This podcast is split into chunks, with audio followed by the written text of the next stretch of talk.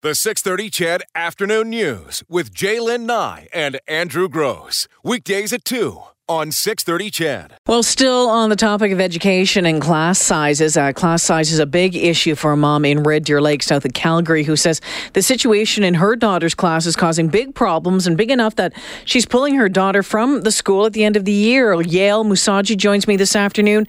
Hi, Yale. Thanks for taking the time.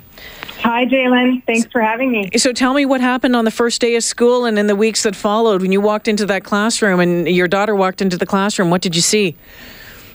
Well, they had removed the wall between two uh, separate grade two classes, and um, they had organized the seats, uh, 47 children in this class, um, throughout the room, and had uh, an area for carpet time on one side of the room so, you know, when we walked in, uh, I wasn't really sure what to think. There had been no communication about this ahead of time.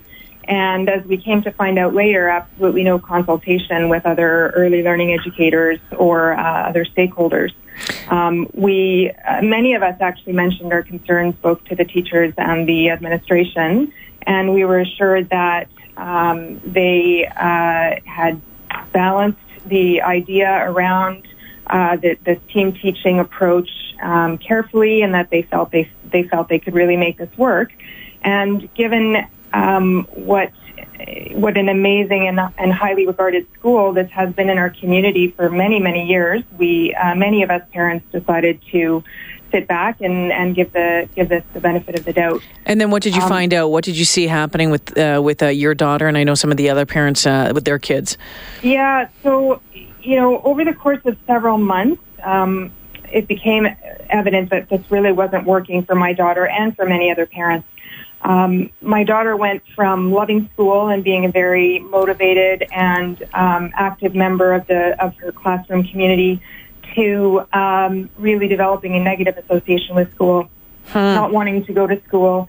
She came home completely, completely overwhelmed and had a really hard time decompressing from her experiences at school. Um, you know, she's uh, she's a very self motivated um, person, and and I think you know academically she's doing okay. But what I've found with her over the course of the last six months is that um, her the development of her learning goals and her her love of learning is what has suffered the most. Um, this is such a critical age for her in developing her learning goals, and these are the attitudes that are going to carry her through her whole academic career. And they've really suffered this year, which is which is very sad for me. Um, the other really critical part about this, though, is that um, there are other more deleterious effects we were seeing in many of our classmates, um, including significant behavioral um, uh, outbursts um, two children who have actually been formally diagnosed with anxiety as a, as a result of the over, overstimulation in the classroom. And they've had to make a number of accommodations, including um, uh, seclusion areas uh, and, uh, and extra counseling in order to, to make this model work. So yeah, yeah well, I can't. Are, I can't even imagine the noise in the classroom. Forty-seven well, kids. Yeah, it, that's a big that's a big deal, and um, the problem is that their approach has been to deny that there's been issues, including uh, discussion that they've you know walked in with their phones and taken decibel readings of the classroom, and that it's no different than other classrooms. Mm. But you know, if I, I use uh, the, the the analogy of a can of sardines, I mean, if you're in in that kind of environment um, day after day, five days a week, that is going to impact your, your learning. And there, there have been other children um, with, for example, uh, hearing impairments that have really suffered significantly um, as a result of the overstimulation uh, and the noise in that classroom. Yeah, uh, I know that I think you used the words can of sardines when you wrote uh, Rachel Notley ticked right off. What did you say in that letter, and did you hear anything back?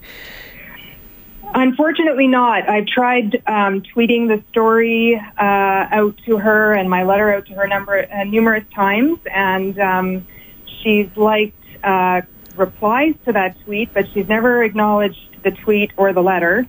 Um, it's interesting. I, I realized afterwards that the Alberta Teachers Association also launched a campaign that they called sardine classrooms, mm. and they sent out thousands of postcards across Alberta depicting kids in these sardine cans to highlight the issue of class size. which I didn't know about when I came up with that term, but it certainly is fitting.